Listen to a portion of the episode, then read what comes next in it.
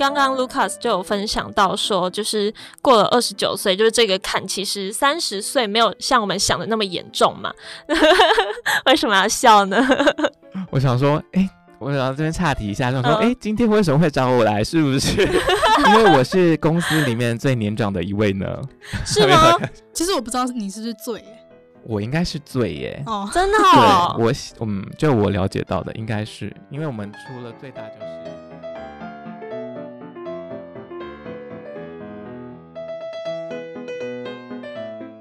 欢迎来到哎、欸，你现在有空吗？我是 Sammy，我是 Joe。好，那今天我们来聊个比较敏感一点的话题，那就是年纪。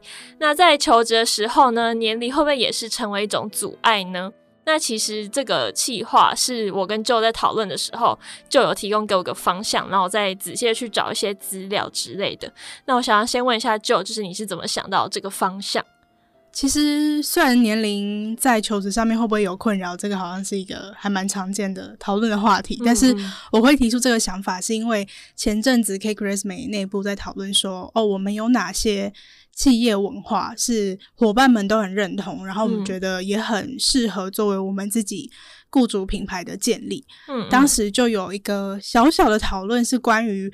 一直讲自己是年轻的公司，或者是公司里面有很多年轻的伙伴，嗯，这件事情它到底是不是好的？哦，对，嗯，嗯，但我先点到这里为止，毕竟我们等一下还是会讨论这个主题嘛。好，那。我自己的话，我对于这个部分也蛮有感的是，就是我的家母有经历中年转职的部分。嗯、家母就是对我母亲，对，然后就觉得这个主题蛮有趣的，又加上我们有非常多专业的猎头伙伴，所以在今天这一集呢，就是邀请到我们的猎头伙伴 Lucas，然后来一起聊聊在求职过程中年龄到底是扮演着什么样的角色。那让我们来欢迎 Lucas。嗨，大家好，我是 Cake Resume 的猎才顾问 Lucas，主要负责 FMCG Retail 零售产业的相关职缺。不管你是在职中、求职中、转职中，都欢迎来找我讨论。转职找卢卡，职业不卡卡。大家好，一个 slogan 直接出来。Yeah, of course. 而且我刚才本来还想说，就 Lucas 可能会说，哦，大家好，我是 Lucas，然后本来要紧接着说，那麻烦你再多介绍一下自己的工作内容，然后就是不用不用 讲，诶，就是直接自己一个流程这样直接出来，没错，太棒了。好，那首先我就是想要先问问看，就是公司有没有偏好哪些年龄层的求职者？那在问 Lucas 之前，就是我在网络上找一些资料，然后有一个网站。就他那个网站其实蛮蛮情绪化的，对，但我就是提出来，然后给大家参考一下。就是他说，其实猎头公司它的主要诉求年龄层是三十二到三十五岁，然后他就有说，他的原因是因为科技快速更新，产业快速更迭，然后中年人在知识与经验上可能不见得可以无缝接轨。然后我想说，那中年人听到这句话，不会觉得很不舒服吗？嗯，哦，对，然后我就想要问一下 Lucas，你对于这句话的看法是什么？OK，我觉得这句话就我自己在产业的经验，其实，嗯，同意也不同意。嗯嗯，不同意的部分，其实他在文章里面说的三十二到三十五岁这个年龄层，其实，在我们就我自己过去的经验来说是比较偏低的。哦，就我过去的经验，其实早的。呃，年龄层范围大概是三十出头到五十，甚至五十五岁，所以说他文章说的三十二到三十五是比较不符合的。而且，那同意的部分是他说中年人在知识跟经验上不见得可以无缝接轨，这个确实是有一些人选会有这样的状况，因为他们可能在。指的是呃科技知识心智上面，他们的能力可能不如现在的年轻人，但就以他们这些中年人在产业的历练，不管是经历或是能力，我相信都可以相对的补足在科技心智上面的不足。但这边也要同时提醒中年的朋友们，要记得随时汲取新知。虽然说在职场上很多事情可能不用亲力亲为，你可能有下属或是同事可以协助，但不代表说你就可以不用了解、不用知道这些事情如何运作。哦，哎、欸，但我蛮好奇啊、哦、，sorry，你说你说，就是因为刚刚 Sammy 给了一个前提是科技快速更新，嗯嗯，就想知道说，那这样子的。可能担心中年人的学习速度或是他们具备知识跟不上年轻人这件事情，会因为产业而有差别吗？有，我觉得像在科技产业或是软体产业的话，这一部分呃更迭的速度就比较快。那相信这一些三十岁以上的工作伙伴们，他们在这方面的知识摄取，可能很多时候都是在学的小时候学的，或是说刚毕业的时候接触的那些科技。那大家都在工作了吧？对，所以说 你也知道，其实下班之后，你如果要再播出时间再去呃摄取新的知识或是能力，嗯，在心态上面还是会有一一个坎要过，不管是你的精神力，或是说你实际上的时间上面来说，嗯嗯，对。那你们下班之后会学习吗？还是就是很累就回家 躺着？会耶，我觉得学习呃，不管你是学习工作相关，或是工作以外的能力，或是技能，都是另外一个方面的成长。嗯、有的时候它不一定是就是能力的累积，有的时候它说不定是一种放松的方式。对于我来说啦，嗯、哦天哪！Respect，哦，没有没有没有，现在把学习当成放松。对啊，哎呀，毕竟这是在 Podcast 上，要说的官方一点，哦，没有啦，开玩笑。像我的话，就会直接说，就是虽然我现在是学生，还是学生的身份，哦、但是我真的回家之后，我没办法哎，我就会觉得我好累，我想要睡觉，然后就会睡觉。当然，我们还是会追剧啦，必须说一下，就是还是要放松一下。对，没错。哦，可是说到下班会不会学习这件事情，嗯、我想分享一个。算是做法嘛，或一个思维，就是我们在第三季的第六集采访到的来宾仲平，他有分享到，因为他自己是一个 Facebook 上面还喜欢科技产品的人都会知道一个社团，叫科技产品与他们爱好者的产地。的创办人，然后就顾名思义，这个社团就是会分享很多科技产品、科技新知。嗯、所以当时在访谈过程中，我们也很好奇的问他说：“那你都是怎么样大量的去收集这些资料，然后甚至可以从中去选择一些你觉得比较值得分享的，分享在这个社团里面？”嗯、然后当时我觉得他讲了一一点，就是我个人是觉得还蛮同意嘛？就是他就说你要把学习就是融为你日常的习惯之一，但是不用去在意说。他是不是真的很多或是很难的学习？嗯，就比如说他自己的方法是，他平常就会在社群上面去追踪很多可以让他学习的。账号，嗯嗯，不管是个人账号，或者是媒体，或者是公司的账号。那他平常虽然也很常划手机，可是这个划手机的过程中，他也许偶尔是看放松的内容，然后偶尔是看这些认真的内容。可是对于他来说，他就不会很刻意的要去切割一块时间是专门来学习。哦，我个人就觉得这方法超适合我的，不用跟自己说好，我现在要进入学习模式了。对，因为我发现我个人在。做很多事情的时候的那个门槛很高 哦，就要开始一件事情的门槛很高，所以如果、嗯、呃学习这件事情是让我在平常累积的习惯里面就能够去做的话，嗯，就比较容易达成。嗯嗯嗯，好，那接下来呢，就是我在同一个文章上面也看到，他就说过了二十九岁，在职场上还没有独当一面的舞台，猎头市场对于这类求职者的看法就是没望了。我看到这一句，我想说。哇、wow，OK，好，那我想要请问一下，Lucas，你的看法为何？OK，这个我是比较蛮不认同的。嗯 嗯，对，嗯、我想说，我觉得如果说设限二十九岁这一点的话，我就。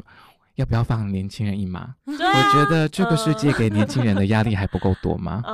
哦，对，所以，嗯、呃，在这边我也推荐一首我很喜欢的诗，叫做《You Are in Your Time Zone》。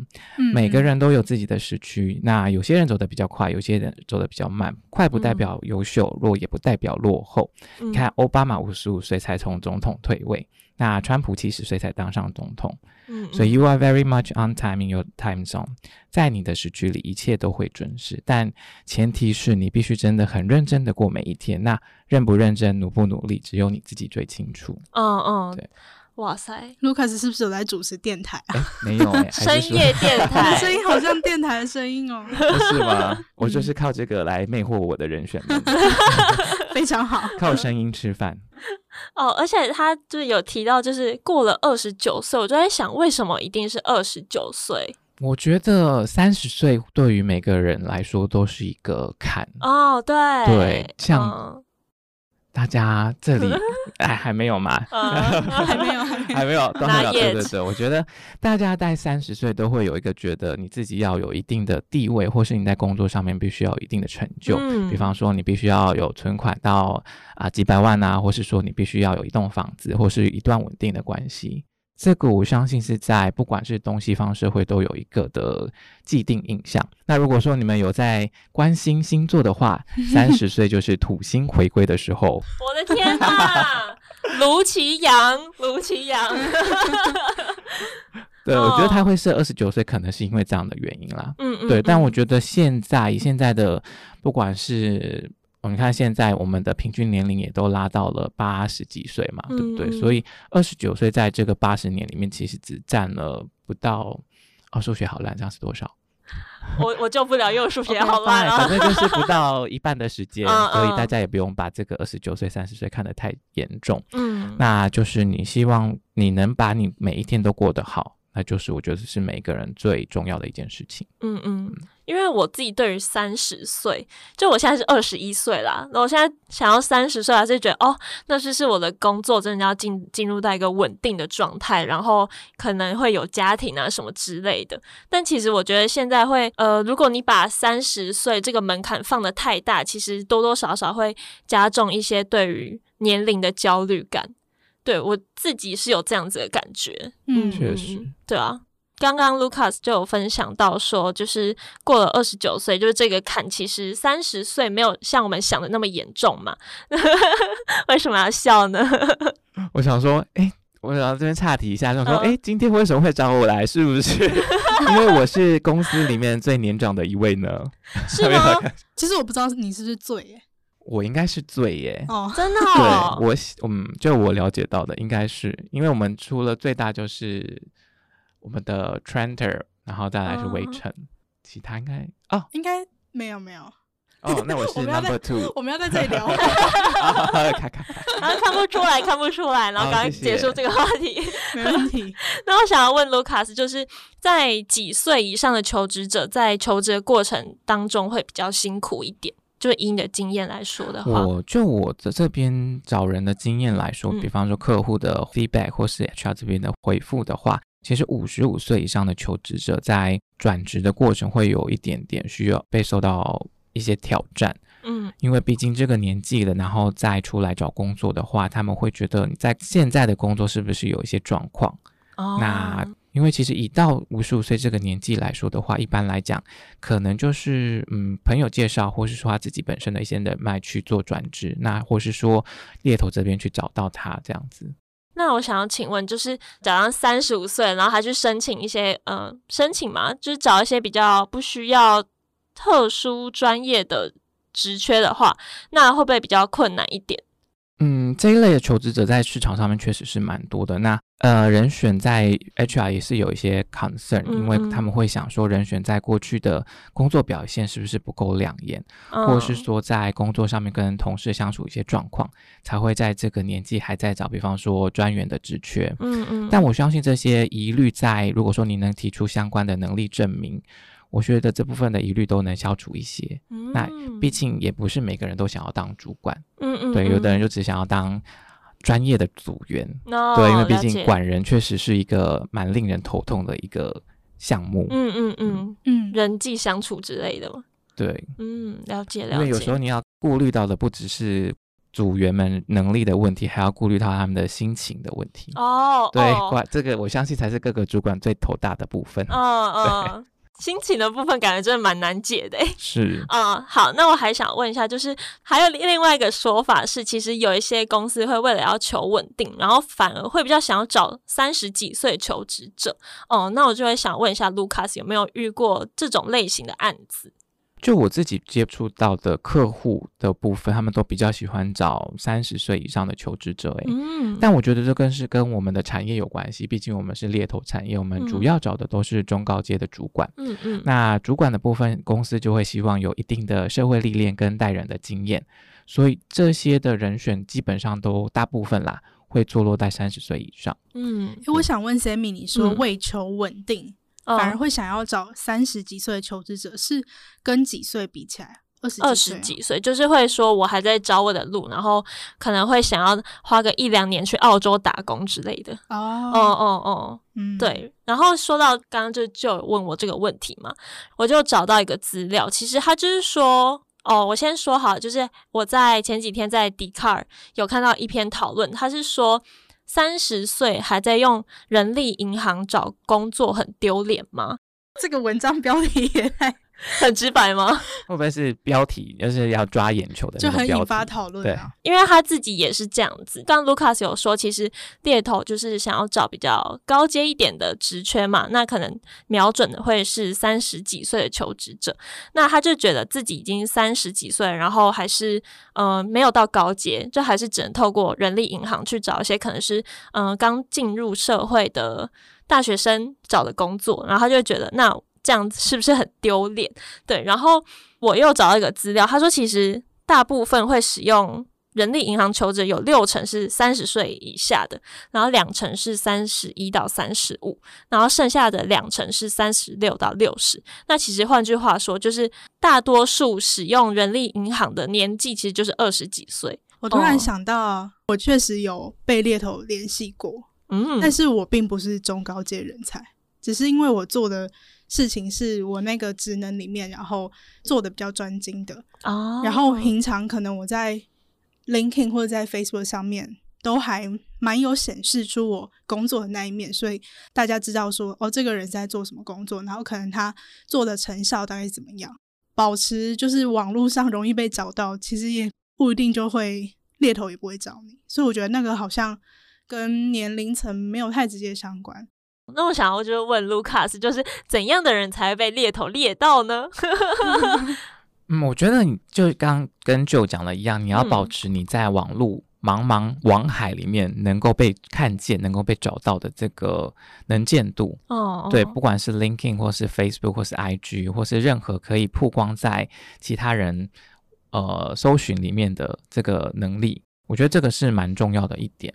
嗯，展现一个积极度吗？呃，积极度或是能见度啊哈，对，但我们刚刚虽然说我们都是找中高阶的主管，嗯、但我们也是会找一些专业职，嗯、那这些专业职就不一定是主管缺，嗯，就是类型不一样，这样子啊、哦，了解了解。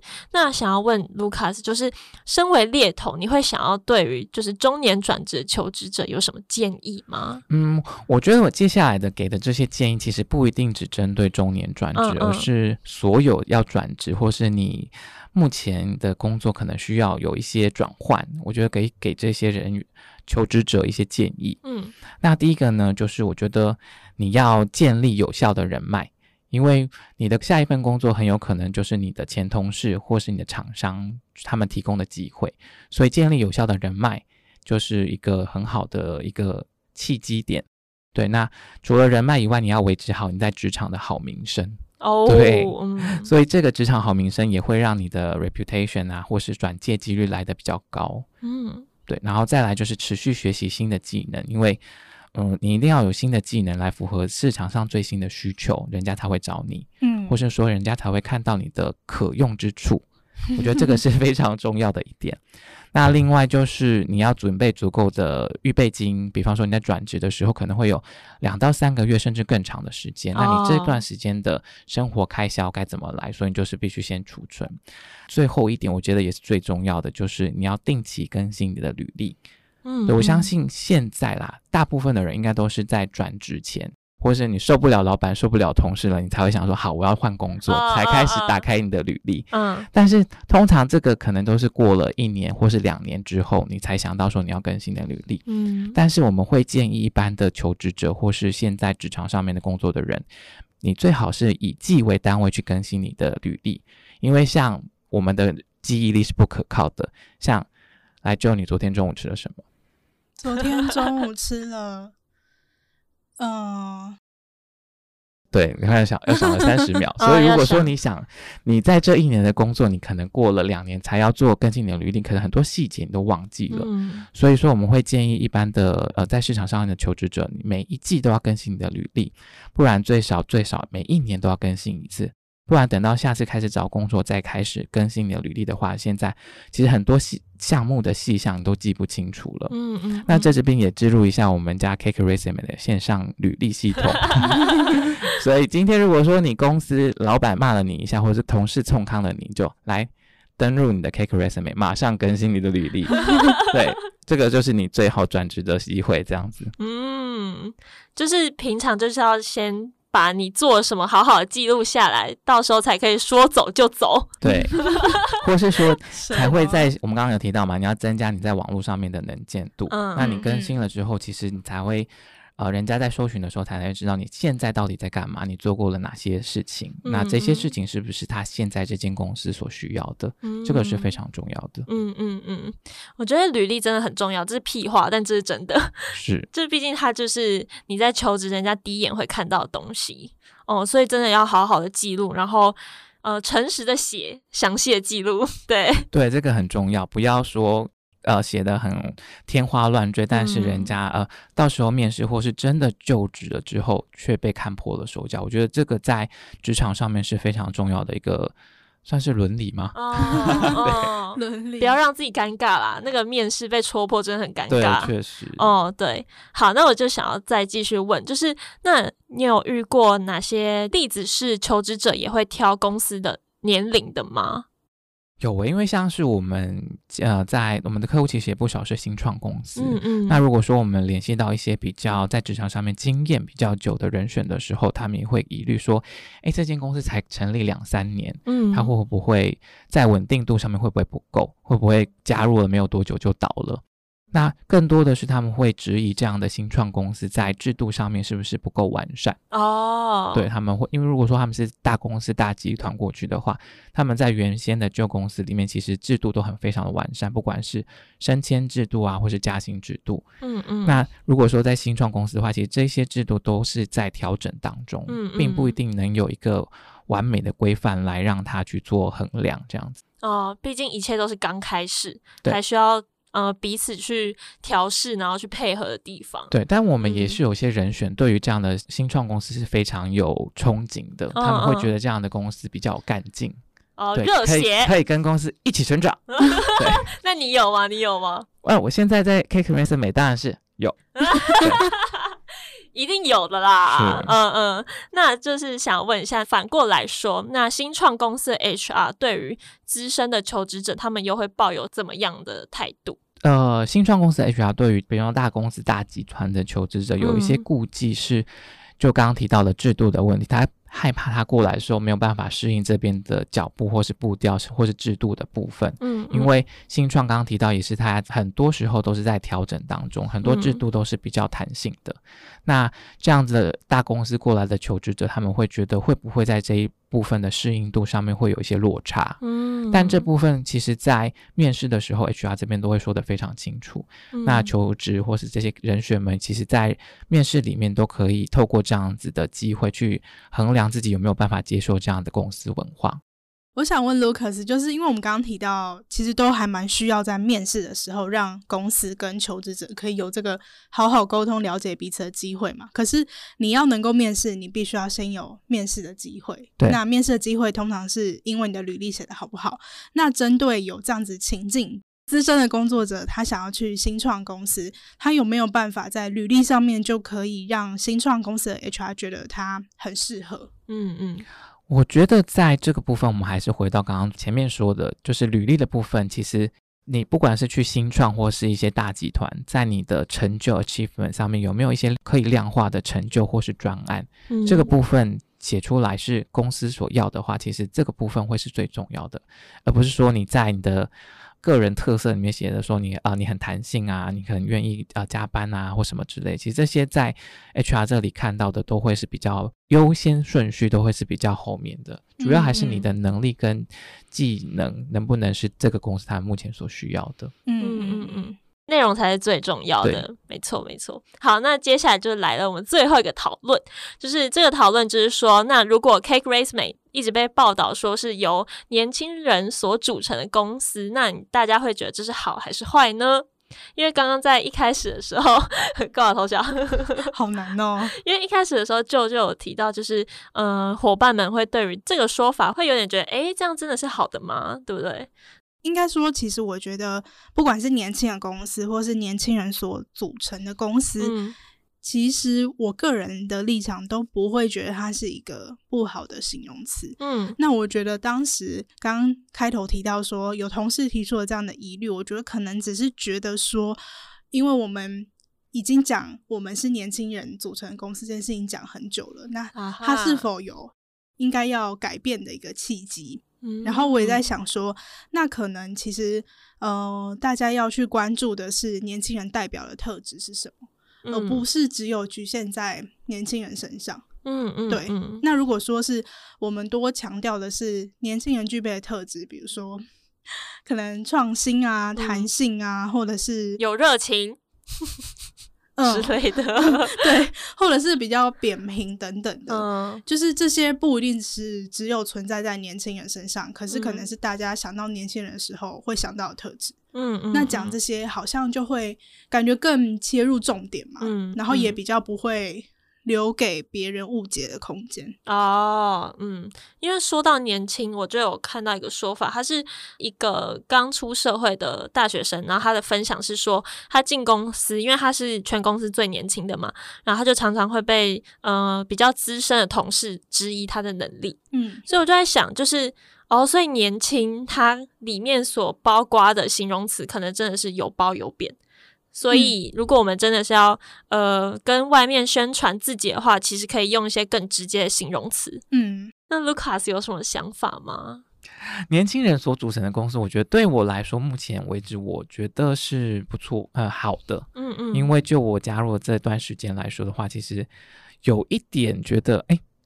看到同事们，就看到以前的我自己一样，有一个 有一部分死去的我被唤醒了，这样、呃、又活过来了。对，就是我相信年轻人在工作上面是非常的追求梦想，跟有一个理想性。嗯，那这个部分其实，在呃工作一段时间的呃职场上面的人来说的话，其实是一个蛮好的刺激。嗯嗯，就我自己的部分，我的感受是这样了。哦，对。怎么感觉好像一个池塘里面，然后有活水注入的感觉？